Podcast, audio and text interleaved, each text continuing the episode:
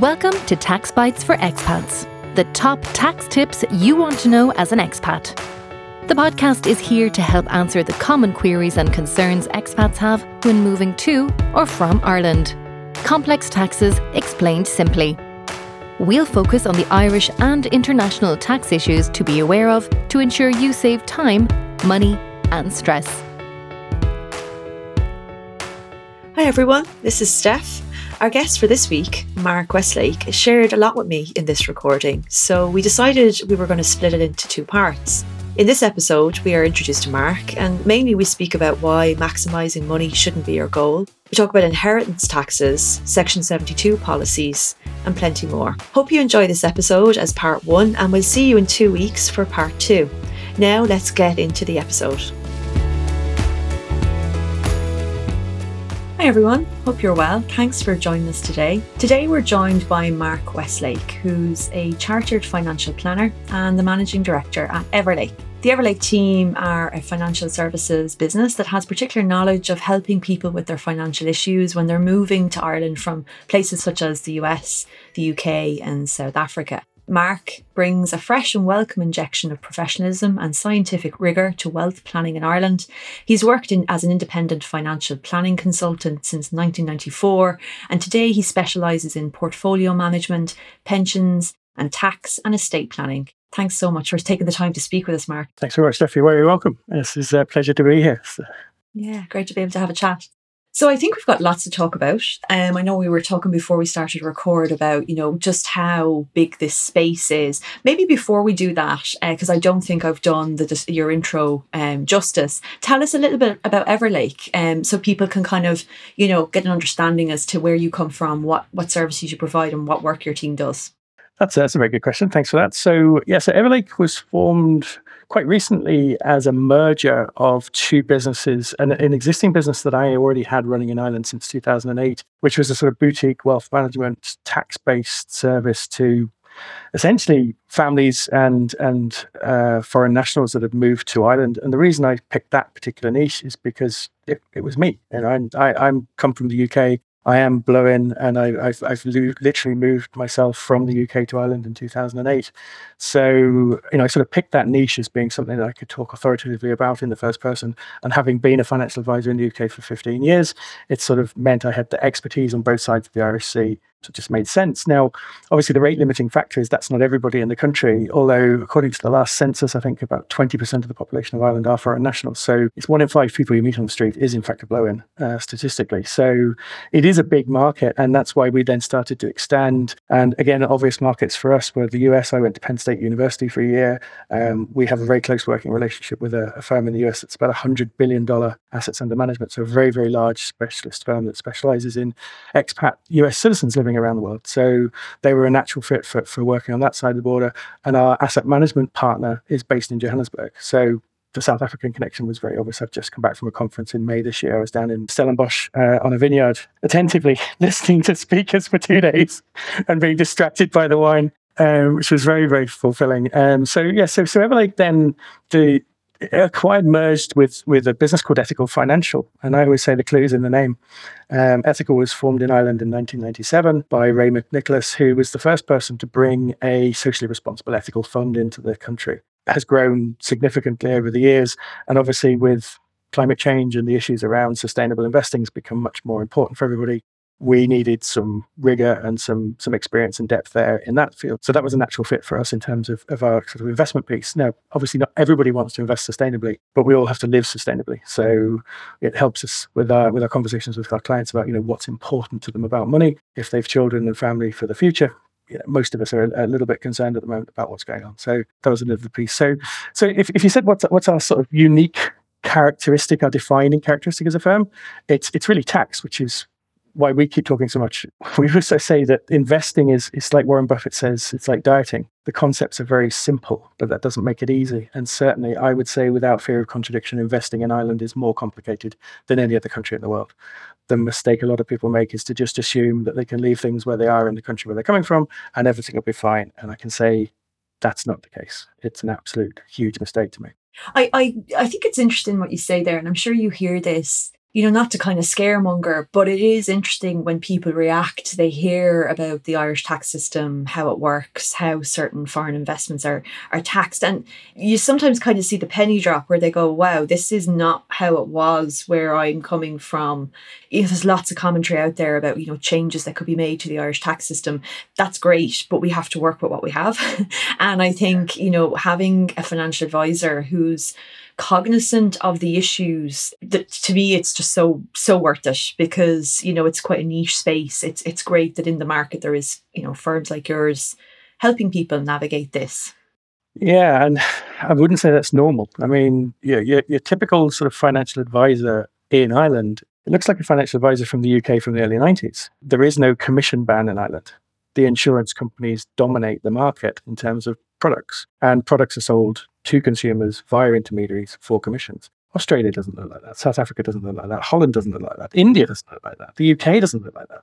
Ireland's standing alone in a sea of countries that have professionalized and said, hang on a second, there's a conflict of interest here.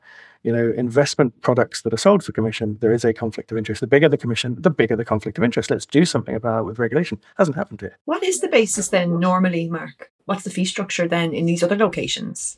So, I mean, South Africa is a good example. South Africa professionalized on its own without being told to do it. A, a group of forward thinking financial planners just decided one day the future wasn't to be dependent on commissions from a product producer, but to actually have a relationship with their client. And I mean, you have an accountancy background. I mean, it's just normal for professionals like lawyers and accountants to say, well, we have a letter of engagement with our client. It sets out what our services are, what our fees are, what they're going to get for that, and, and how it's going to work the, the relationship with a with a, a, broker, a financial advisor in, in jurisdictions where commissions are still available is that the client comes last in the pecking order. So the starting point is the product manufacturer who produces a branded product that can be sold by salespeople. And the central bank, the regulator in Ireland, even describes financial advisors as salespeople. And those products are sold for commissions to consumers. So the consumer's in last in the heap. Now, in any business that's worth its salt, you put the client first. You say, well, start with the client. What do they need? They need solutions to problems.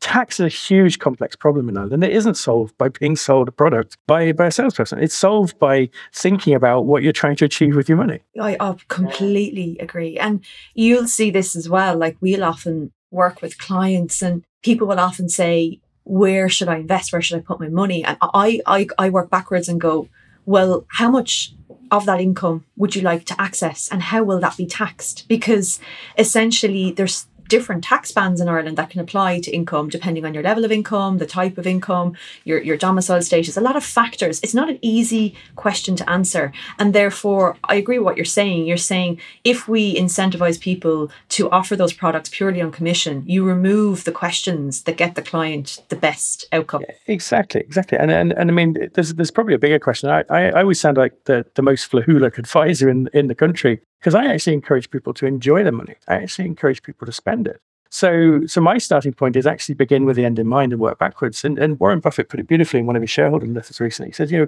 if you don't know how to live, lead your life, write your own eulogy and write backwards. You know, start at the back and say, what do you want people to say about you? What do you want to have achieved? Where do you want to have been? What do you want your children, your family, your friends to say about you? Be that person. And and actually, when you, you look at it, most people are, are actually saying, well, I'm saving money. And I'll ask the question, what are you saving for? And I say, I don't know, just more. So the, the goal here is more money. Well, there's no prizes for being the richest person in the graveyard. You can't take it with you. Mm. So that's not a sensible goal. Enjoy it, you know? You know where that comes up very frequently for us. And this is probably not something that you would easily put on an advisory memo, but it's something that comes up in conversation with clients is that, you know, okay, so what we're saying here is you need to think about your investments before you come to Ireland. The tax system can sometimes lead to outcomes you haven't anticipated. But one of the things that sometimes clients will say is, oh, but okay, well, what if I'm not a resident or I leave my family in Howth or Malahide or wherever it might be, and I'll become a non resident and spend most of my year outside of the country to avoid paying tax? And generally, what we say to them is, okay, we've run this calc for clients before. One client they're a high net worth individual. They were going to save about 60,000 euro a year in taxes. And when they quantified that they were willing to pay that cost to live the life they want to live. And I think that's exactly to your point is, you know, enjoy your money, make it work, but live your life because really you can't bring it with you. If the cost of coming to Ireland is that you have to pay a little bit more taxes, we'll make that decision on an informed basis. And then it really is easier to swallow, I think. You're absolutely right. I mean, it, it's it's one of the reasons I'm not a chartered accountant. I was doing the chartered accountancy exams in the UK, and the question came up on a tax paper a couple of divorcing for tax reasons who should have the children. And I just thought, well, that's not the career for me. Who lives like this? I'd call Tusla if I saw that question on a paper.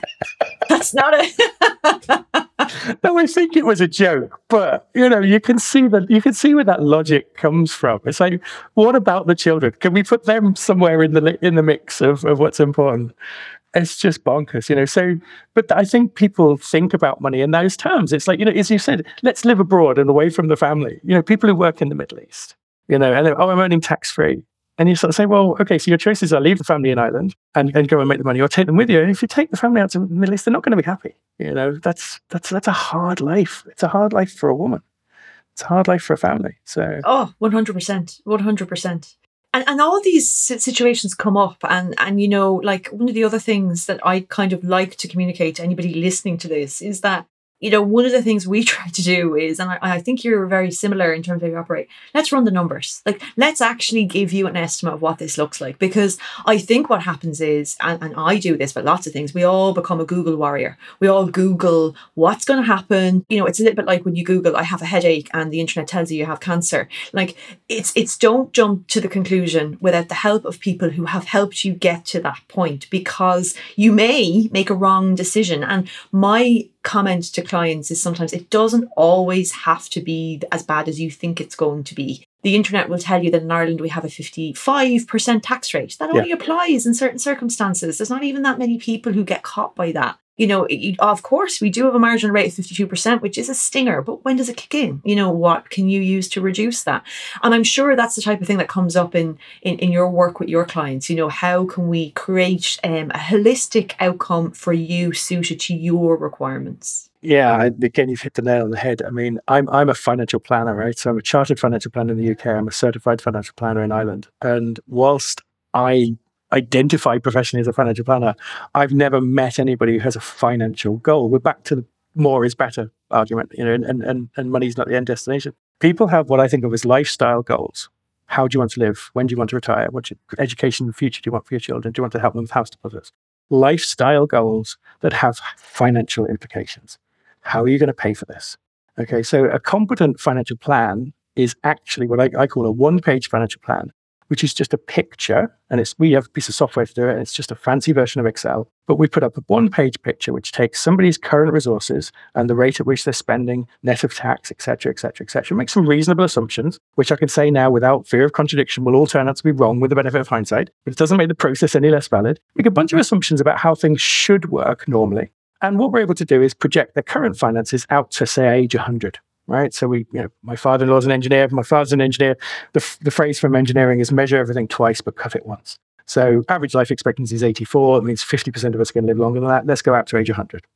So we project everything out to age 100. And what it shows is how much net worth somebody will have on their 100th birthday based on their current expenditure, current income, their projections into the future. And if that graph is going up and up and up and up exponentially to 20 million we've seen regularly, right, I'll say to the client, you've lived your life wrong. And they'll say, Well, I'm only 52. How can you say that? I say, Well, because on the current trajectory, all you're going to end up with is a massive tax bill when you die. This isn't if you die, it's when you die. Revenue's going to take about a third of that. So if you don't have an estate plan, don't worry. Revenue have got one for you. What do you want to do differently? And people will say, well, I, I just feel if I do another few years, because there's no concept of you're already there, you can get off the treadmill of work. You've stop being a wage slave. You've made work optional. Nobody's ever told them that. Nobody's ever showed them that. And we give people, it's, it's the one time when we get to ring a bell in someone's life and say, stop what you're doing. And the way we do it is we just turn off their salary and so you've just made yourself unemployed. And it almost makes no difference. In most instances, it makes no difference to their quality of life. And the reason is because they're working to save and pay tax. And all the software does is it stops doing that and starts spending the money they've got. And I rarely see anybody run out. Wow. Yeah. And you say, well, why are you working? They say, because I thought I needed to. Nobody told me it was okay to stop. I said, well, I've just said, you know. And that's not to say on Monday morning you go in and retire. But could you imagine what it does to your mental health, knowing that you could if you wanted to? Uh, completely. And, and you know what? I think what you're saying there is you give people choices because empowering them Yeah, you know what I mean? Because there's probably a cohort of people who are like, well, I kind of like my job or I like having something to do. That's fine. You know, work less or work in a location you like or work for less. Work charity. Choice is powerful, isn't it? You know, and, and that's that's exactly it. Is that sometimes what people want they're like, what is it I should do? But the answer is you could do lots of things. What is it you want to do? and that's really where you kind of get, I think, to the best outcome. And I love seeing it when people kind of realize that, you know, something isn't as bad as they thought it was going to be, or some, I mean, the best is when you help people avoid terrible outcomes. I mean, there is something I think great about that. And, and your point there about, you know, if you're dead and the estate, a third of it goes to revenue. Uh, I had this out with my dad the other day. He he said to me, but hold on a second. Like, if, you know, if I've earned income and then, you know, the next generation pay 33% on it, hasn't it essentially been taxed twice? And I was like, yeah, it has. Like, you know, really, you don't want to leave a massive estate tax bill because it is double taxation at its finest. At a very, I mean, we have that in lots of ways in our tax system, but it feels worse, doesn't it, at that point when you're passing it on? Well, it does, and it, it, the, the, the phrases I use is the difference between voluntary capital and involuntary capital. So, voluntary capital is money that you spend or give away during your lifetime because you can choose where it's allocated. Involuntary capital is money that's taken from your estate on your death and spent as just part of the general budget. I drive around Dublin all the time thinking, well, could somebody fix that hole in the road instead of sticking up another range of plastic bollards? It's are you getting value for money in all the money that's being spent? Now, we all have to pay taxes. I, I get that. But as Thomas Jefferson says, you know, the only thing in life that's certain is death and taxes. So it's a very soft target for revenue to go after. And if you think about it from a psychological point of view, you're not really paying. It's your heirs and successors. It's your family. It's your, you know, it's not your problem. It's their problem. And in order for you to do something that makes another person better off at your expense, you've got to be quite, quite definition of Pareto optimality in economics. You, you're, you're making other people better off at your own expense. That that's hard to do. Tell me your opinion on uh, Section 72 policies. I may have a view. okay, I re- oh, you've laughed, so I reckon it's a good view. Um, because I, I obviously don't sell them. I, I refer people on to consider them. I generally view that they're probably very expensive. I have a viewpoint of a Section 72 policy being exchanging cash now mm-hmm. for less tax in future. Okay, so that's one way to think about it. For anybody listening, a Section 72 policy is a reference to Irish gift and inheritance tax legislation that provides that certain insurance policies that are approved by the revenue commissioners can be used to fund inheritance tax bills. So, what that means is to Marc's point, you have to hand over 33% of your estate. That's not exactly correct in every situation, but the, the rate is in, in, entirely correct. The Section 72 policy would pay that tax bill for the beneficiary. So you could, in theory, pay your kids' taxes for them. What do you think of those policies? Because you'll see what they cost and how they work. Yeah. So so let's let's take one step back because you did make a point about people dying. So, I mean, Winston Churchill is often quoted about uh, the need for life insurance. Right? He, he said, you know, paraphrasing, "If I had my way, I'd write the word insure on the door of every house in the land." For people with families, and I've just literally just been to meet a widow just recently, where there's where there's an insurable interest and where there's a need to arrange life insurance as a contingency for a catastrophic event that could blow up a financial situation for a family, I think life insurance is really, really important. It's relatively cheap when you're young, uh, relative to the, the payout. It's extremely valuable. As one actuary friend of ours said, it's uh, actually designed to be guaranteed not to be enforced at the time of a claim. Right. So essentially, you're taking out as just in case cover, but the chances of you ever claiming that during your lifetime are so slim that the price of, and I'm talking about term assurance here, is, is very low. What you're describing is what's called guaranteed life assurance, as distinct from insurance. And an assurance policy is assured to pay out it will pay out when you die. So there is a guaranteed element. And I struggle with guarantees as a financial advisor because they're very rare in my life. Most things that we do are not guaranteed. So somebody comes along and says, there is a guarantee with this. My immediate reaction as an economist is to say, who's paying for it?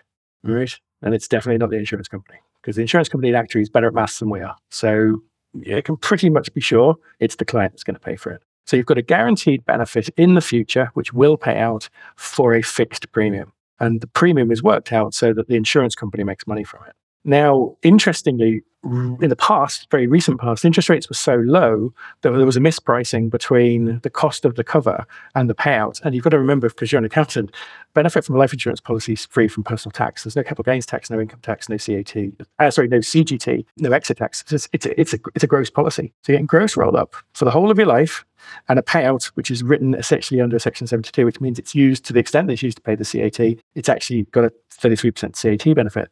So once you factor in the tax benefits on that, for people who don't need it and can afford it out of surplus income, it's actually not a bad idea. For everybody else, it becomes this increasingly expensive dead weight that they've got to carry through their 80s and 90s.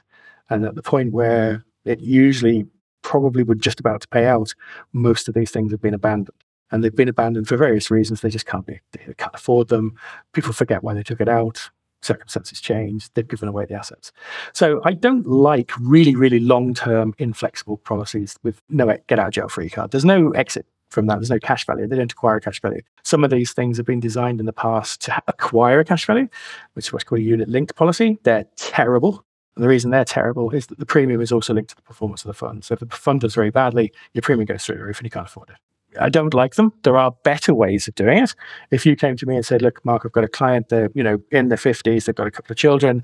They've got a lot of money, and we want to do some estate planning," I'd say, "Well, you know, have we thought about a family partnership, for example? Could they maybe lend some money to the children? The children invest it in their name in the next generation. All that growth is going to be free from CAT because it's already in the kid's name, and the loan can be forgiven in installments by the parents and turned into gifts, which turns it into a capital event, uh, or they can have it repaid back to them which is a form of income. And bless them, you can't tax you spending your own money. So it's a potentially very tax efficient income back to the parents and a very potentially a simple solution to a very complicated problem. We prefer that approach, certainly for people with a, a decent amount of money, you know, million euro plus, that's definitely the way to go.